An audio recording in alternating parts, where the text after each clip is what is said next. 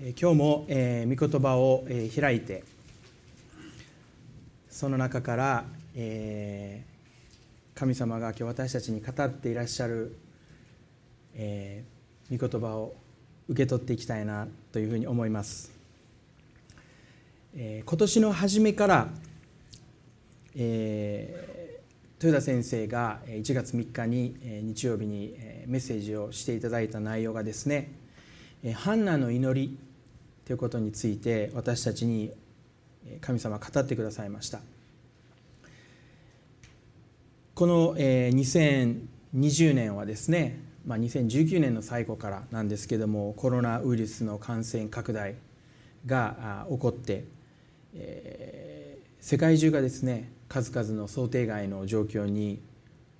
見舞われまた多くの尊い命が失われ激動の年だったと思います。またそれと同時に、えー、全世界で、まあ、安倍首相があの、ね、あの政権交代をされたりまた、えー、大統領もアメリカの大統領も、えー、新しく就任をもうそれも本当にもうたくさんいろんなことが起きましたよね。また、え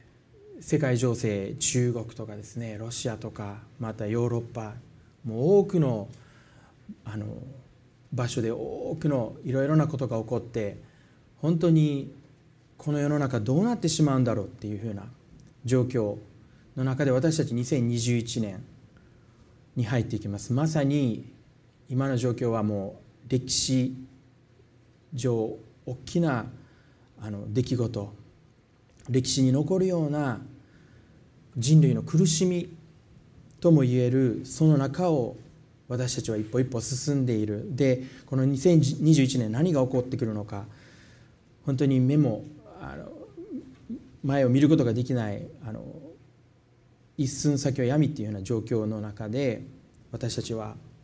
歩んでいますけれども。でもその中で花の祈りということを学ぶ時にこの苦しみはただの苦しみではなく生みの苦しみなんだこの苦しみを通して神様は何かを何か麗しいものを生み出してくださるんだ。この時はこの痛みはこの苦しみは無駄にならないんだというそして私たちが多くの実を結ぶものとされていくんだという希望と約束が私たちに与えられていることを本当に感謝したいと思うんです。そしてこの、えー、そうだなと本当に海の苦しみだなと思った中でですねまあ、えー、先生のメッセージを聞きながら本当にあの今日のメッセージでも語りたいなというふうに思いが与えられたのがですねその危機の中苦しみの中どのように私たちが神様に触れられて神様に変えられて神様にえー、力をいただいてターニングポイントを迎えていくのか、えー、サムエル記の第一の、えー、一章10節ではこのように書かれているんですね。ハンナはハンナの心は傷んでいた。彼女は激しく泣いて主に祈ったって書いてるんですね。彼女のその苦しみの中子供を授かることができない、えー、自分との自分を蔑む思いとか周りからのそういう視線とかまあコンプレックスとかそういったことに対してもういっぱいいっぱいになったハンナは苦しみのあまりどうしても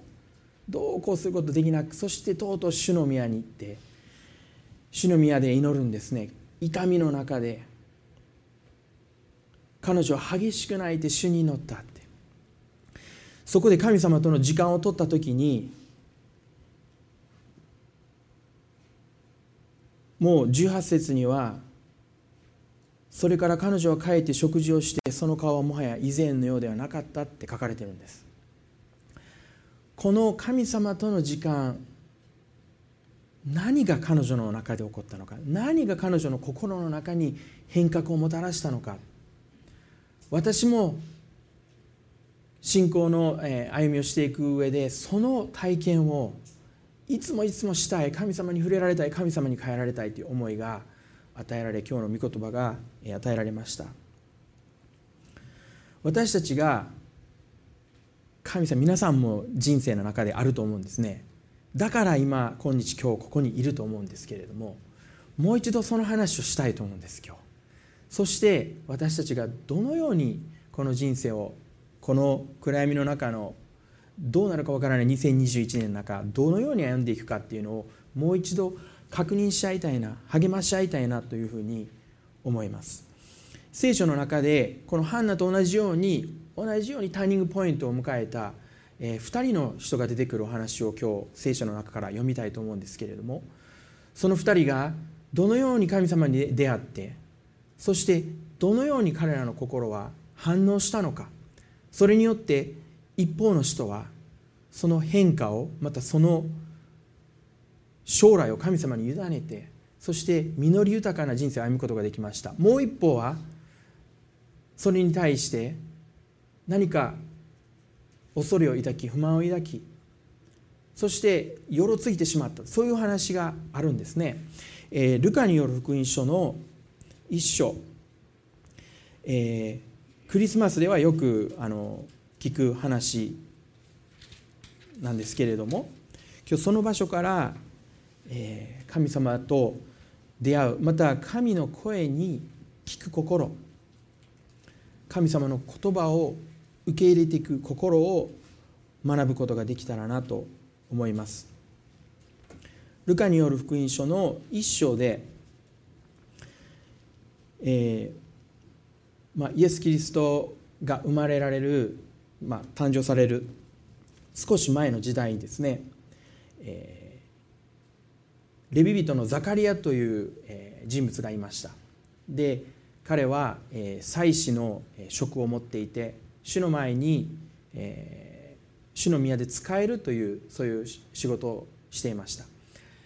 えー、彼の奥さんのエリザベツというえ女性もいたんですけれども彼らには子供がなくて年を取っていました。しかし神様の前に正しく歩んでいたこの2人だったんですね。そしてある日ザカリアは、えー、この組が割り当てられてそして主の宮で使えるその役割を与えられた時に、いろいろな、神様の前に、まあ、功を炊くという、働きをしたんですけれどもその前にいろいろ服を洗ったりとか犠牲を捧げたりとかいろいろな準備をしてそして主の宮に入りました。外では多くの、この民が祈ってそして主の答えを待っていたんですね。でザカリアが入っていた時にその聖女は暗くてもうろうそくの火だけが灯っているような暗い場所で功をたこうとして功の祭壇のところに行った時にここの11節ですると主の使いが彼に現れて功の祭壇の右に立った。書いてあります。誰もいるはずがないその部屋の中で。静かなところでちょっと薄暗いところでですねいきなり主の使いがこの祭壇の右に立った。いきなりザカリアの前に現れた。びっくりしたと思います。ここに、えー、純説はこれを見たザカリアは取り乱し恐怖に襲われた。と書いています。で見つかいは恐れることはないと言ってこのザカリアとエリザベスの間に生まれるヨハネのことについて予言を、まあ、蜜毛を与えるわけですね。それはもう考えることができないような素晴らしい言葉でした。そして彼は救い主のために道を備える。その子供の名をヨハネとつけなさいというふうなことを天使は語るんですね。そしてその蜜毛を受けた後ですねザカリアはこういうふうに18節で言うんです。ザカリアは見つかいに言った。私はそのようなことを何によって知ることができるでしょうか。この私は年寄りですし妻ももう年を取っています。見つかいは彼に答えたこの私は神の前に立つガブリエルです。あなたに話をしこの良い知らせを告げるために使わされたのです。見なさいこれらのことが起こる日まであなたは口が聞けなくなり話せなくなります。その時が来れば実現する私の言葉をあなたが信じなかったからです。と言われてですね。ザカリアは質問をしてその瞬間その後に口が聞けなくなってしまう。そしてその後とつき10日でしょうかエリザベスが実際神様が言われたように子供を宿して妊娠してそしてお腹がどんどん大きくなっていってそしておぎゃーと子供が生まれます。そして人々がこの子の名前どうするかって言った時にですねザカリアがこう書いてですねこの子の名前はあの天使が告げた通りにヨハネだって言った瞬間に彼の口は開かれて喋ることができるようになった。そのようなストーリーがこのルカの一章のところに書かれています。それと時を同じくしてですねもう一人神様にこの主の使いに出会う人物が出てくる。それがマリアなんです。26節で見つかいガブリエルが神から使わされてガリラヤのナザレという町の一人の処女のところに来た。と言ってこのマリアのところに天使が現れる。そして天使はおめでとう恵まれた方主があなたと共におられます。と言ってメシアの誕生をですねこのところでマリアに伝えるんです。そしてその蜜毛を受けたマリアは34節でどうしてそのようなことが起こるのでしょう？私は男の人を知りませんのに。マリアもびっくりしたと思うんですね。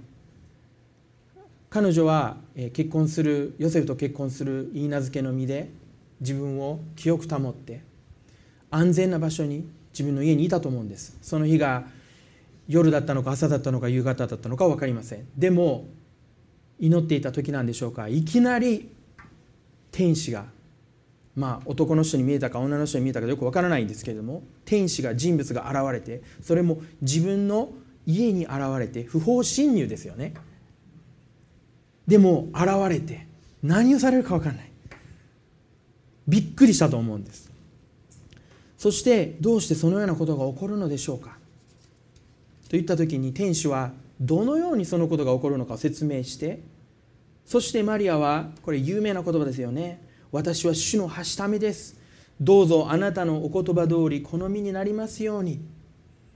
すると見つかいは去っていったっていう本当に美しいストーリーですけれども、えー、子供の頃ですね。この話を何度も聞いたんですけれども「見つかいガブリエル不公平やん!」といつも思ってました思ってました。えーと、ザカリアもどうしてそんなこと起こるんでしょうかって言いましたよねでマリアもどうしてそんなこと起こるんでしょうかって言いましたよねでマリアは説明をちょっともっと説明をもらって天使は去っていったんですねザカリアは口を封じられたっていうであの シリスの先生はこういうんですザカリアはどうしてそんなことが起こるんでしょうか？って言ったんですと。でマリアはどうしてそんなことが起こるんでしょうか？って言ったその言い方のさじ加減で天使はザカリアの口を封じた。それ不公平だと、まあ、子供の頃思ってたんです。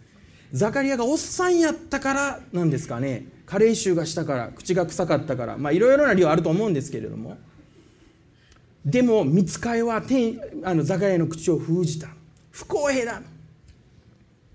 ずっと思ってたんです。でも理由があったと思うんです。で聖書の中をもうちょっと詳しく見ると皆さんももうすぐ分かると思うんですけれどもそこを見たいと思うんですね。ザカリアは12節でこういうふうに書かれているんです。天の使いが目の前に現れた時にスッと現れた時にこれを見たザカリアは取り乱し恐怖に襲われたって書いてるんです。で一方マリアの方は29節でしかしマリアはこの言葉にひどく戸惑ってこれは一体何の挨拶かと考え込んだというふうに書かれているんです。この言葉を見るとちょっと違いがわかると思うんですね。他の訳を見てもまあ、ザカリアはおじまどい。恐怖の念に襲われまた言い知れぬ恐怖に襲われたって。でマリアは胸騒ぎがしたっていうこと書かれてるんですね。で最近あの、えっと、iPhone でいつも御言葉を見てるあの、えっとえっと、Q バイブルっていうやつかなのアプリがあるんですけどそのアプリにあの最近若者向けのねアライブバイブルっていう新しいあの訳が出たんです。そのアライブバイブルってぜひ皆さんあのあの若い子たちが家にいたらぜひあの進めてほしいんですけどまあ、賛否両論はあると思うんですけど面白いんですよ。であのそのユース・アライブ・バイブルのトランスレーションではですねここの場所を祭司ザカリアの心臓は口から飛び出そうになったって書いてあるんですよ。もうびっくりした。めっちゃビビったっていうことがザカリアそうなんですね。でこの同じアライブバイブルでマリアはどういうふうな話かっていうと「え何？どういうこと?」って言った 大きな違いなんです。で皆さんももう僕の言ってること分かると思うんですけれどもザカリエとマリアの違いは恐れだったと思うんですね。見つかいが突然現れそれも自分のプライベートというか自分が誰もいないだろうといったところに突然見つかいが現れたということ同じですそして見つかいがお告げを告げたも同じです。でもそのお告げを受けた時の彼らの心の状況が違う違う状況だったということなんです。ヘンリー・ナウエンという人が、えー、皆さんもご存知だと思うんですけどヘンリー・ナウエンといえばあの有名な著者ですけれども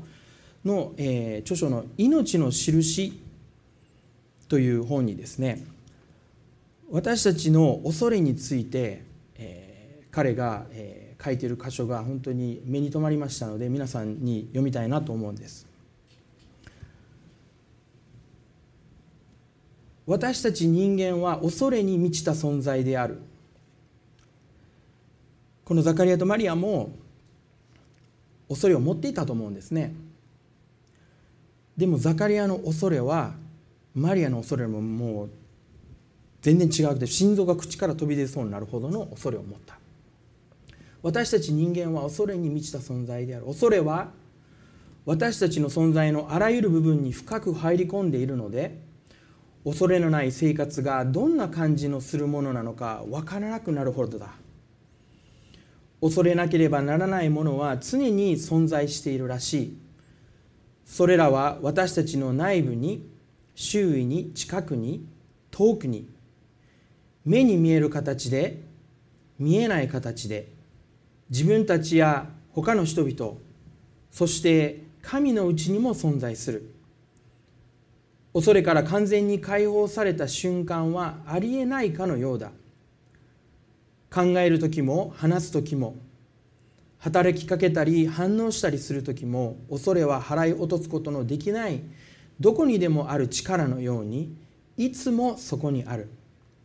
恐れは私たちの内面深くまで染み込んでいるので気づいているにせよいないにせよ。私たちの選択や決心の大部分はそれに左右されてしまう。20世紀に生きている私たちの大部分はほとんどの時間を恐れの家恐れの家に住んでいると言える。それは当たり前の住まいとなり私たちが決定を下したり人生の計画を立てたりする時のふさわしい基盤となっている。ナオエンはここで人間は恐れに満ちた存在でありほとんどの時間を私たちのほとんどの人生の時間を恐れの家に住んでいると言うんですね。そしてさらにナエンはこういうことも言うんです。恐れから出た疑問恐れから出た問いかけは私たちが求めている愛と希望に満ちた答えを導き出すことはないと語っています。マリアとザカリアもこの見つかりに問いかけをしたんですね。疑問を持ったんです。でその疑問を持った理由はその状況をよく理解してちょっとでも状況を良い方向に持っていきたい。そのような思いで疑問を問いかけた。天使に問いかけをしたと思うんです。でも違いは彼らの疑問の出発点が違った。ザカリアはこの恐れの岩ナウエンが語る恐れの家という場所から出発をして天使に対してどどうしてそのようなことが起こるんでしょうかと質問した。私たちの状況の中でいろんな状況が私たちの人生の中でいろいろな状況が起こってきます。まあ例えば政府が何かこうコロナの、えー、この緊急事態に対してこういうふうな政策を取りますみたいな発表した時にですね私たち全員がほぼ全員がそれに対して疑問を持つんですね。えどういうこと？ということはこういうこと？ああいうこと？もう追加の質問追加の情報が必要になるんです。でもどのように私たちがその状況に対して質問していくことが私たちの生き方を変え影響しそして私たちの答え私たちがそこから導き出す情報から導き出す答えをも変えていくんだとナオエンは語るんです。ここでザカリアとマリアが聞くべきまた私たちが耳を傾けるべき言葉がこのルカの福音書の中に出てきます。それは何でしょうか？それは天使がザカリアにもマリアにも語りました。13章ではあルカの1章の13節では恐れることはありません。またマリアには30節で恐れることはありません。今日私たちがこの人生この歴史のにも残るというような苦しみの人生をこの時代を生きるクリスチャンとして神様に導かれて歩む一人一人として私たちが今日耳を傾けるべき言葉は恐れることはありません。なんです。イエス様は基本私たちが恐れから質問をした時に聖書の中ではそのような質問にはイエス様直接的に答えられなかったことが書かれています。聖書の中で多くの人が天国で最も偉大なのは誰ですかって聞きました。どんな理由があっても離婚すべきではないのですかって聞いたりとか。あなたは何の権威でこんなことをするんですか。あなたはユダヤ人の王ですか。主よ今がその時ですか。あなたはイスラエルの王国を立て直すのですかって質問したんです。でもイエス様その質問は恐れから来ているって分かっていたのでその質問に直接的に答えるんではなくイエス様その質問を変えて答えるに値する質問に変えてイエス様は私たちに答えを与えられた。私たちが神様に質問する時に神様はいつもあなたの家あなたの疑問の出場所はどこにあるのかっていつも見られてるんです。そして私たちがその恐れから解放されるようにと私たちに答えをくださる、まあ、このような疑問を恐れに満ちた疑問というのを現代のこの現実的な私たちが生きる生活に変えてみるとどういう質問になるでしょう。例えば年を取って誰も助けなくなってくれたらどうしよう。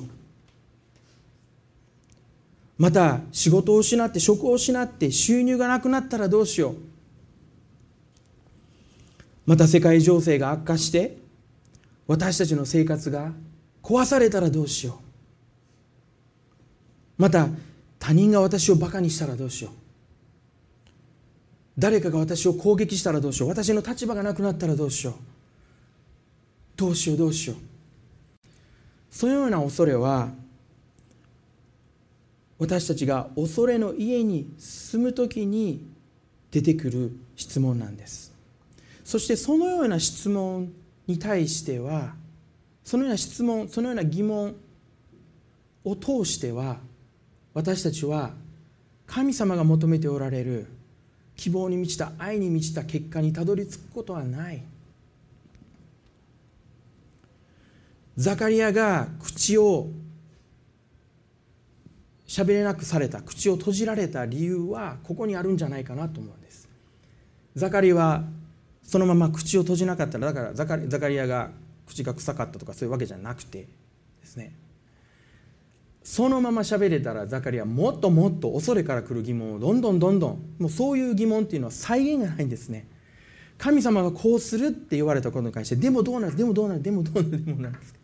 でもマリアはあなたの御心通り私の身になりますように。それで終わりだった。No more question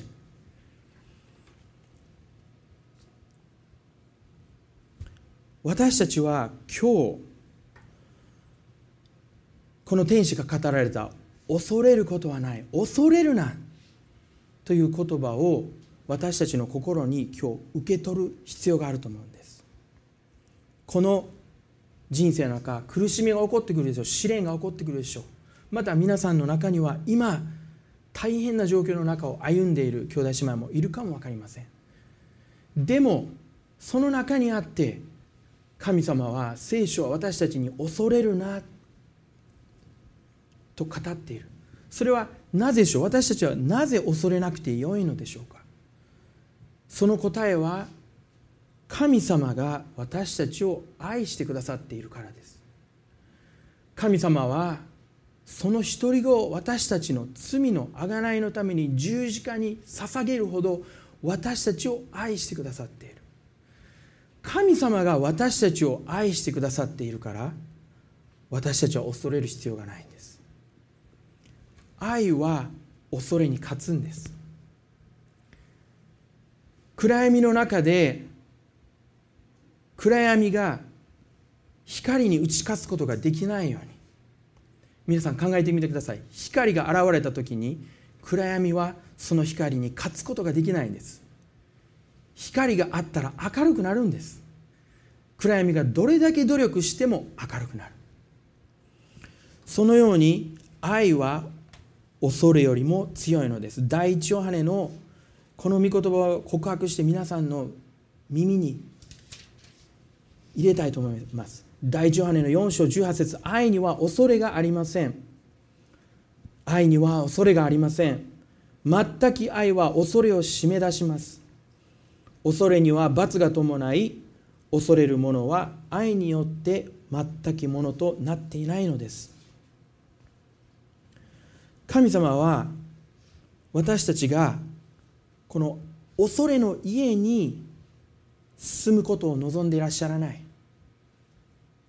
神様が私たちが住む場所として望んでおられる場所は愛の家なんですね。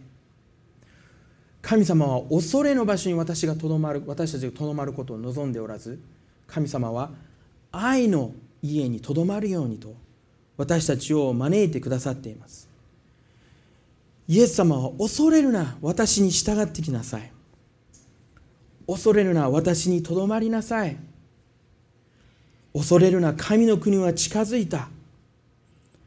恐れるな父の家にはあなた方のために用意しているたくさんの部屋がある。さあ来て世の初めからあなたのために用意されている王国を継ぐがよい。神様私たちが暗闇の中に住んでいる私たちに対してこのような言葉を私たちに語りかけてくださるんです。その場所は恐れの場所ではないんです。完全に恐れから解放されている場所。そしてもう一つ今日ポイントとして申し上げたいのは神様が招いておられるこの愛の家っていうのは恐れがない場所です。それともう一つ大事なのが親しみがある場所なんです。先ほどのナウエンの中でお読みしたように私たちの恐れは至る所にある。そしてナウエンはこういうふうに言うんです。そして神のうちにも存在するって。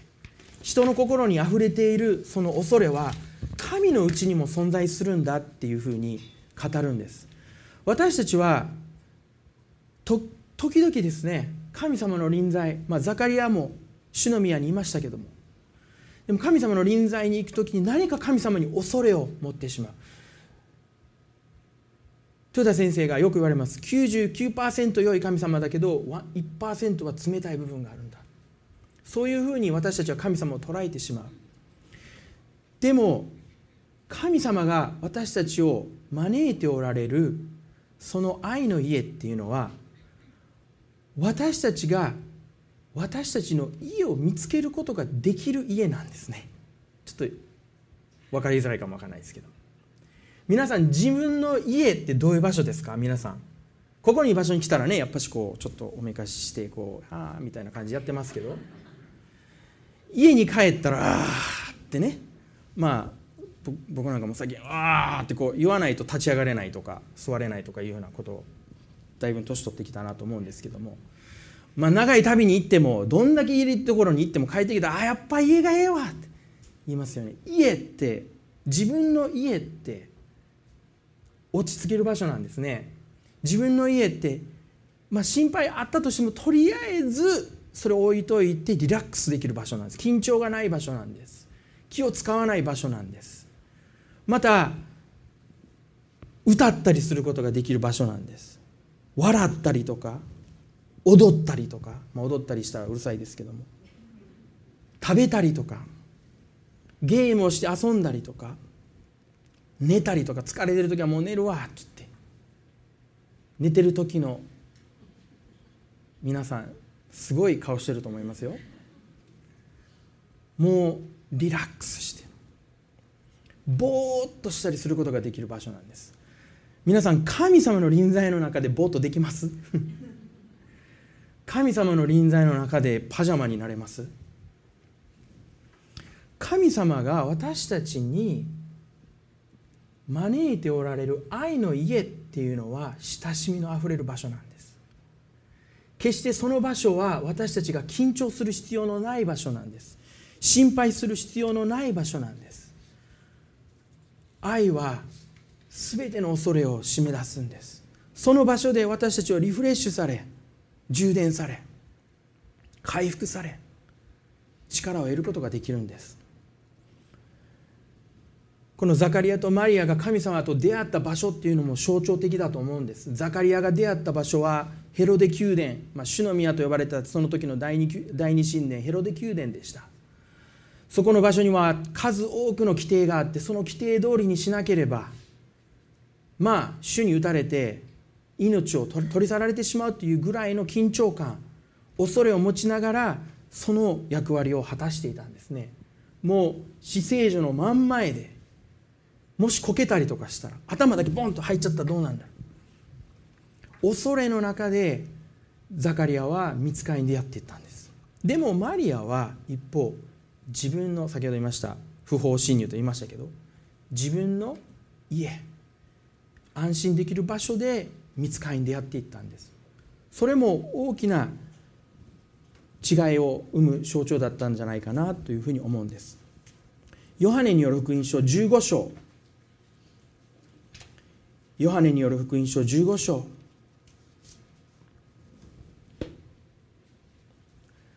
このところで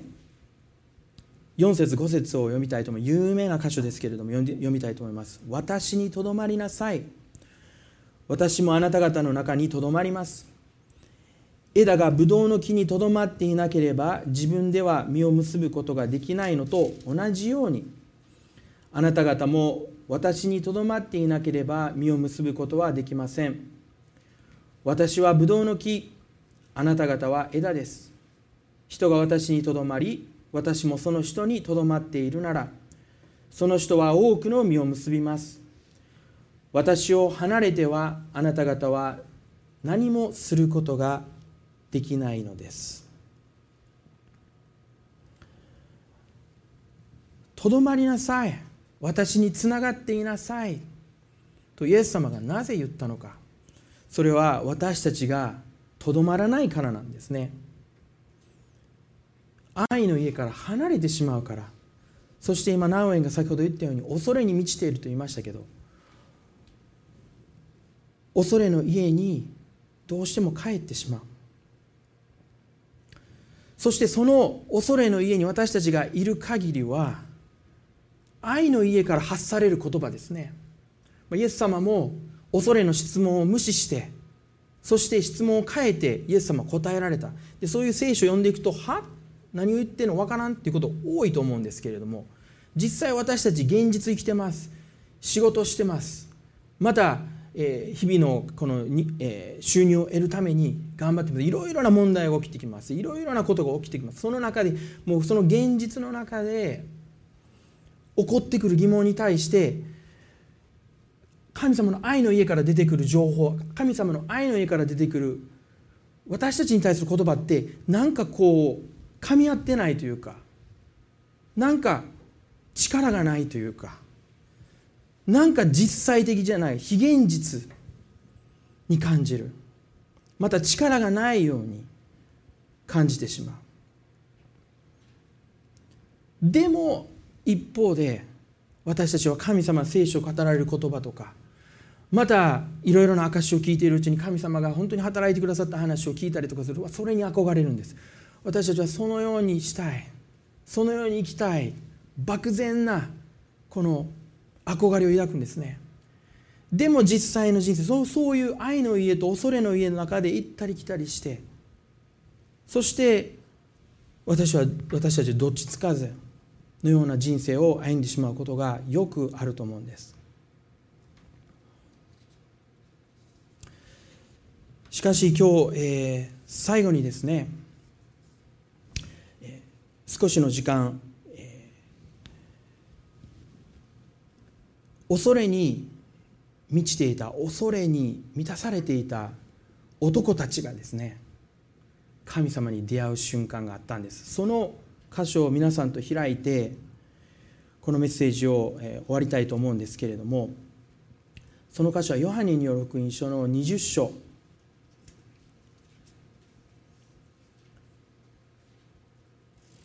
ヨハネによる福音書の20章を皆さんと開きたいと思います。このヨハネによる福音書の20章の箇所では イエス様が十字架にかけられてそして葬られて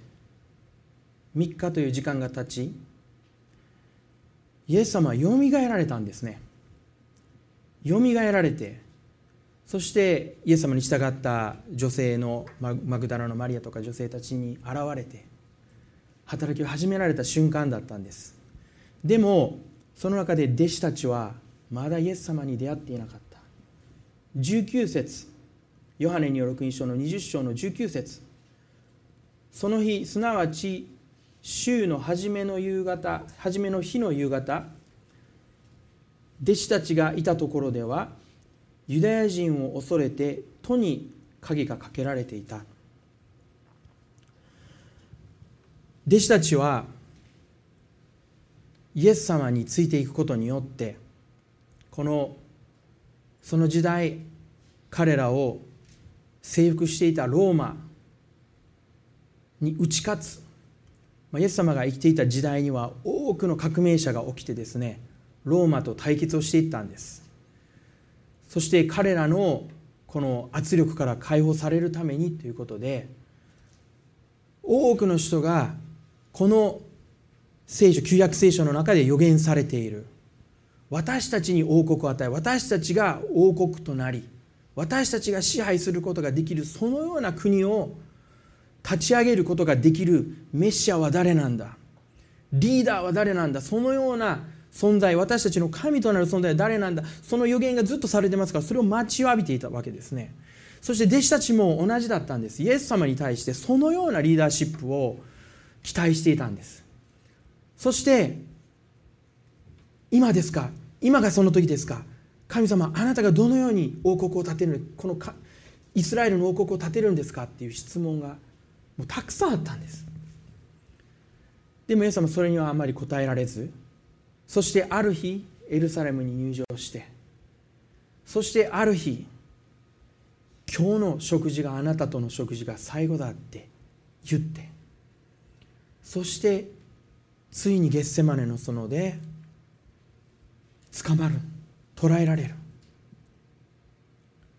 彼らは恐れに満ちてイエス様の前からちりじり逃げていきました。そして聞くところによるとイエス様は裁判に何度もかけられその挙句人々の前に引き出されバラバとの比較の中であの大罪大罪人大きな罪を犯したバラバと引き合いに出され民はイエスを十字架につけろイエスを十字架につけろ。私たちが国を建てるリーダーとして期待していた彼が人々から十字架につけろと言われそしてその衣は剥がれ茨の冠をかぶせられ撃たれ39回の鞭を受けもう一回鞭受けたら死ぬだろうと言われているようなそのような鞭を受けそして荒削りの十字架を背に担いで十字架のたかかるためにゴルゴタの山に登りそこで普通だったら3日4日かけられて生き残るものだがイエス・キリストは数時間といううちに最後全ては終わった。なぜ私をお見捨てになるのですかと言って死なれた。希望が完全に失われました。そして彼らに待っているものはユダヤ人に対する恐れしかなかったんです。今まで3年間人々の前で私はイエス・キリストに仕える私はイエス・キリストについていってる。で1番弟子だ2番弟子だ3番弟子だ。競い合ってそして人々が言わせる。ほらこれイエス様がこうやったら。ある時はもうイエスイエス様と一緒に祈って。もう人々の前には有名人です彼らは。顔見られたらすぐ分かる。あ彼らはイエス・キリストの弟子たちだ。彼らを恐れたんです。そして誰も家に入ってこない。誰も人が家に入ってこないように鍵を閉めて扉を閉めてその中でブルブル震えていたんです。その時に彼らが聞いた言葉はマグダラのマリアが「ペテロヨハネヤコブ私は主を見たんです」20分ぐらい前30分ぐらい前にあのお墓で主を見たんです。主が私に語りかけてくださった。その言葉を聞いても弟子たちはバカらしいとしか思えなかった。信じることができなかった。何言ってんだこんな時に。こんな大変な時に何言ってんだ。もう早く入ってもう扉閉めるから鍵閉めるから。そのような状況で弟子たちは一つの家に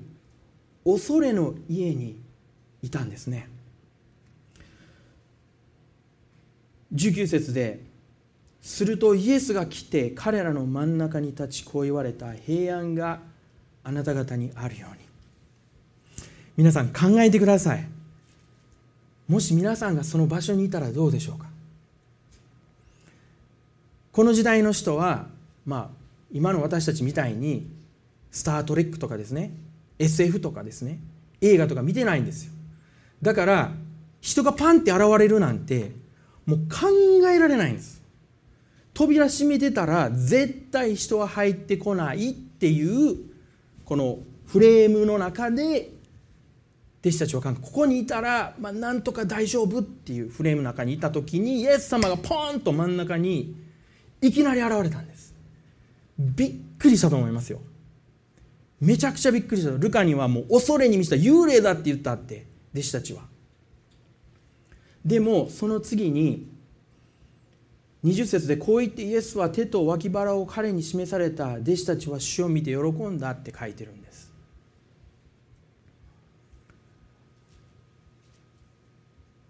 とても大事なことなんですけども恐れに満たされていた弟子たちに現れたのは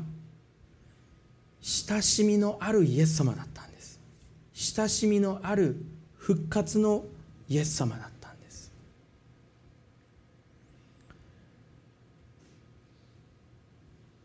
ハンナが主の宮でターニングポイントを迎えた。またマリアが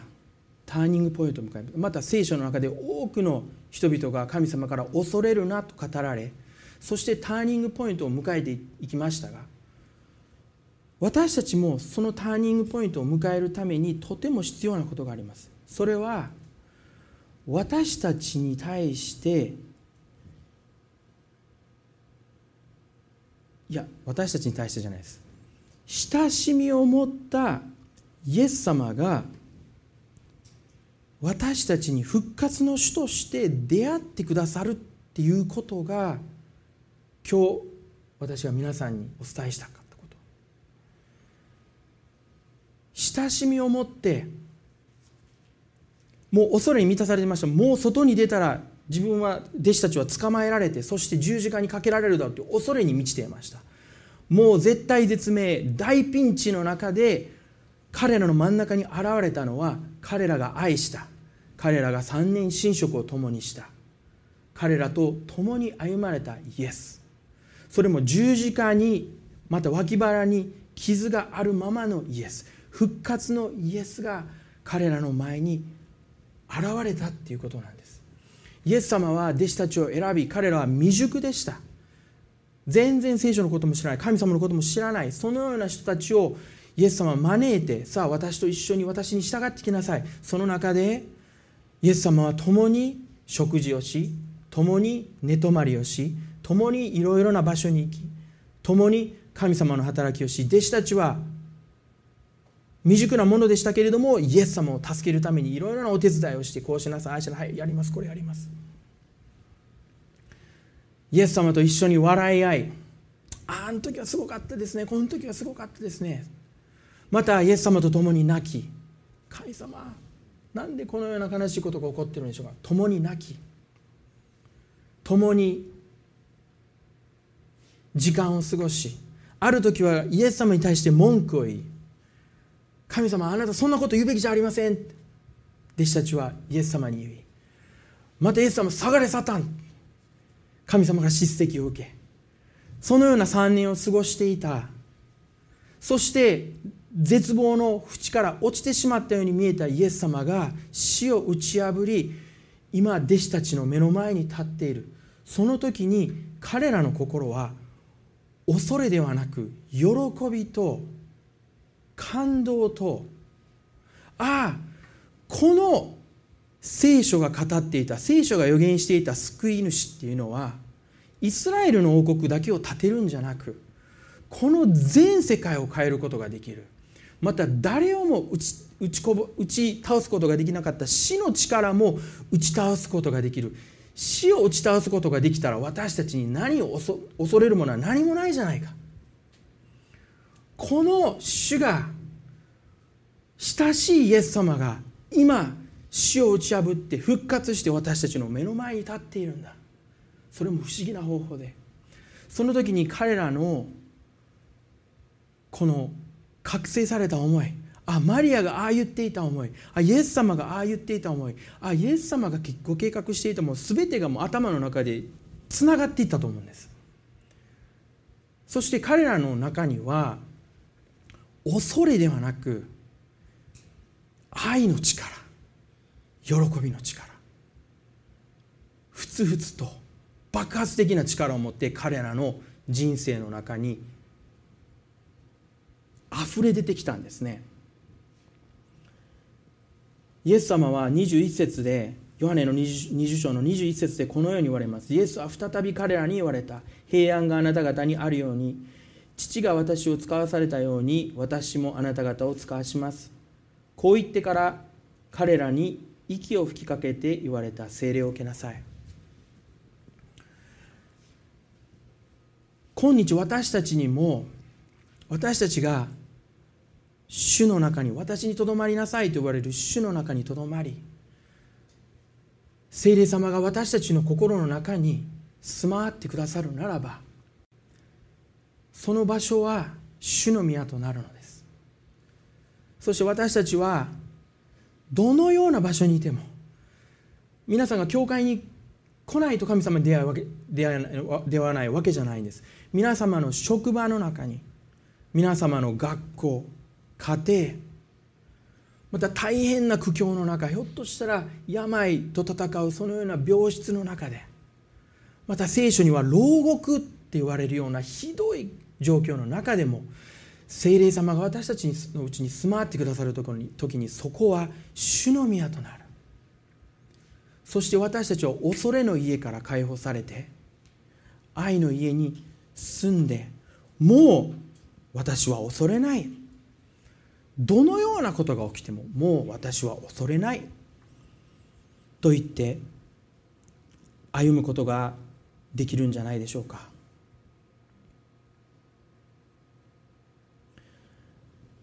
神様は今日私たちをこの愛の家に一人一人を招いてくださっています。その家は広いです。その家は心地いいです。その家はリラックスできます。その場所に皆さんを招いておられます。私にとどまりなさい。私もあなた方のうちにとどまる。その親しさを持つ神様の臨在の中で私たちが生きている時にクリスチャンの人生私たち生きていくと絶対苦しみまた試練悩みの時がやってきます。どうしてこんな状況に私たちがいるんだろう？どうしてこのような悩みの中にいるんだろうっていう状況に入ってきます。でもその中で神様が現れてくださるんですね。神様は皆さんの人生の中に現れてくださる。でも私たちがあの弟子たちがイエス様と3年間共に歩んだように共に私たちが日々の中で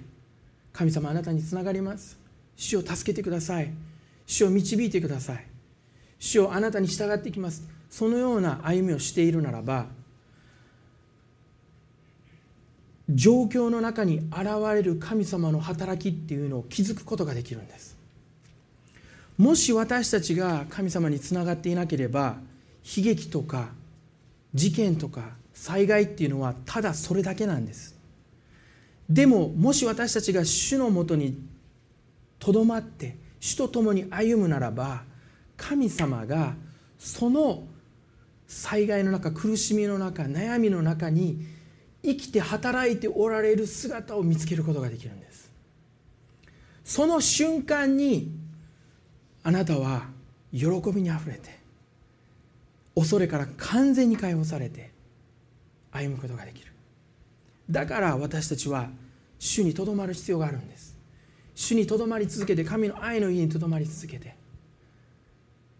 そしてその苦しみの中で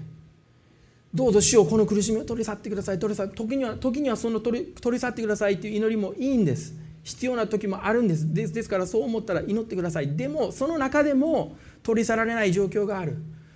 でもその中で私たちは神様の働きをその真ん中に見ることができたら神様は一切の恐れから一切の不安から一切の疑いから私たちを解放してくださいます。今日私が祈っているのは神様が今年2021年ニューライフの兄弟姉妹が神様と親しい関係の中に生きそしてこの暗闇の中を生きその中に働いているイエス様を復活のイエス様を勝利のイエス様を見つめていくそのような年になることを願っています。そして今年が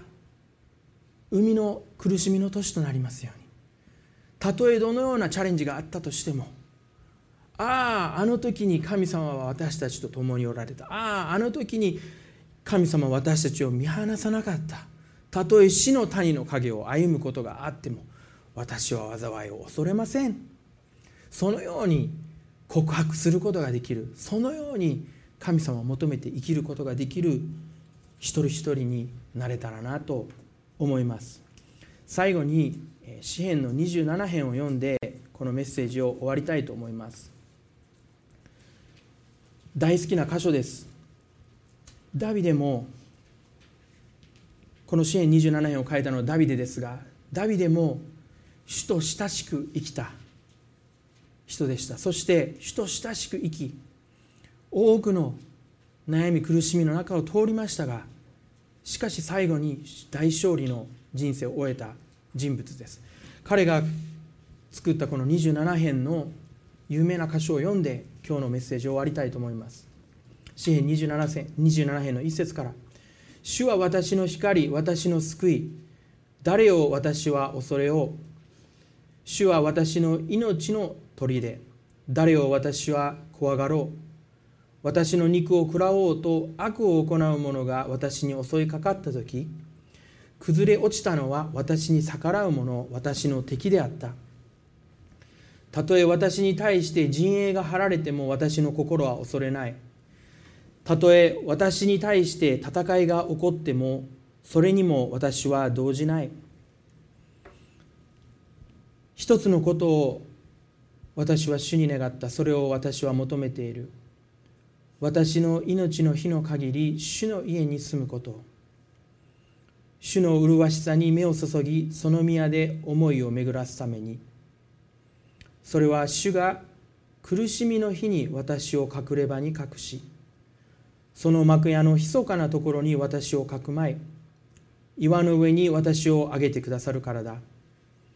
今私の頭は私を取り囲む敵の上に高く上げられる。私は主の幕屋で喜びの生贄を下げ主に歌い褒め歌を歌おう。一つのことを私は主に願った。それを私は求めている。私の命の日の限り主の家に住むこと。主の麗しさに目を注ぎその宮で思いを巡らすために。マリアは思いを巡らしたんだと思います。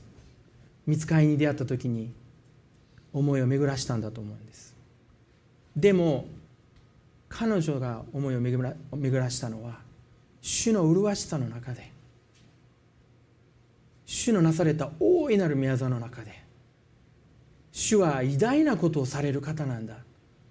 その思いの中でガブリエルの蜜源に向き合っていった。私たちは今年神様が皆さん一人一人に与え現れる瞬間があります。その時に皆さんはそれを主の現れとして捉えるでしょうか？それかただの偶然ただの力のないただのおとぎ話のような意味のないものと捉えるでしょうか？神様のもとに私たちがとどまる時に神様は私たちに語ってくださいます。私たちが祈る時私たちが神様に願う時に主は私たちに答えてください私たちが主の家愛の家に住んでいる限り。だから恐れの家から出ましょう。恐れの家を去って主の愛の家に住みましょう。そして全ての起こってくる事柄に関して主の目で主の家の目で神の国民として神の民として神の子としてその一つ一つの事態に向き合っていくものに一人一人がなっていけば。そしてハンナが体験したようにマリアが体験したようにまた弟子たちが体験したように私たちの人生がもう栄光から栄光へとよりか喜びから喜びへと平安から平安へと変えられますように。この世界の状況がどうなったとしても喜びから喜びへと。神様への愛の中に変えられていくことを祈ります。一言お祈りさせていただきます。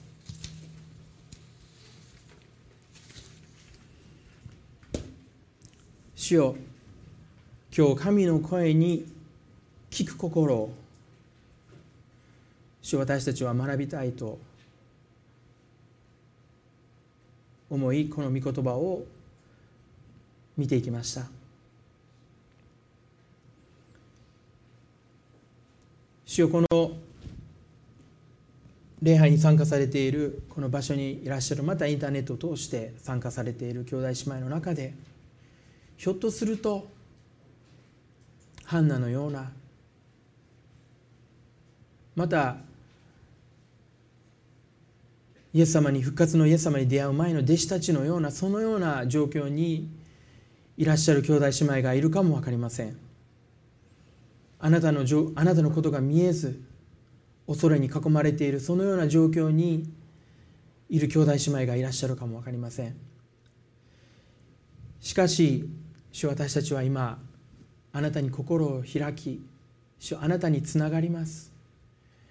主はあなたが私たちの人生にいつも語られることは私はあなたを愛している。恐れるな。平安があなた方にあるようにそのように神様私たち一人一人に語ってくださいます。今日私たちが耳に入ってくるさまざまな情報さまざまなニュースさまざまな思いその全ての情報よりも高い場所で主を私たちはあなたの語られる「恐れるな」という言葉を受け取ることができますように。主よあなたの愛は恐れに打ち勝ちます。あなたの力はこの世のどのような苦しみをも試練をも乗り越える力を与えてくださいます。この世では悩みがある。しかし勇気を出しなさい。私はすでに世に勝っている。主よあなたは十字架の死を打ち破り死の力を打ち破り私たちの全人類の罪の力を打ち破りよみがえられ勝利してくださいました。そして今日聖霊様は私たちの心の内に住んでくださいます。今兄弟姉妹が主をあなたにつながることができますように。あなたのうちに生きることができますように。愛の家に住むことができますように。今日私たち一人一人をあなたの招きに応えるものとしてください。そして主あなたの視点であなたの神の民として加えられたものとしてあなたの子供として全ての状況を見ていくことができますように。またその状況の中で主あなたと関わりあなたから答えをいただき私たちはこの人生を歩んでいくことができることを感謝いたします。今日あなたが御言葉を通して私たちが本当に安らぐ場所私たちが本当に神様あなたの身元で安らぐことができる。全て重荷を負って苦労している者は私のもとに来なさい。あなたを休ませてあげようと。本当の安らぎをあなたのご臨在の中で見つけることができますようにお願いいたします。主よそのような人生を私たちにあなたが備えてくださっている。そのような希望をそのような約束を私たちに与えてくださっていることを感謝いたします。この御言葉の時を感謝しイエス・キリストの皆によってお祈りいたします。アメン。それでは共に賛美していきたいと思います。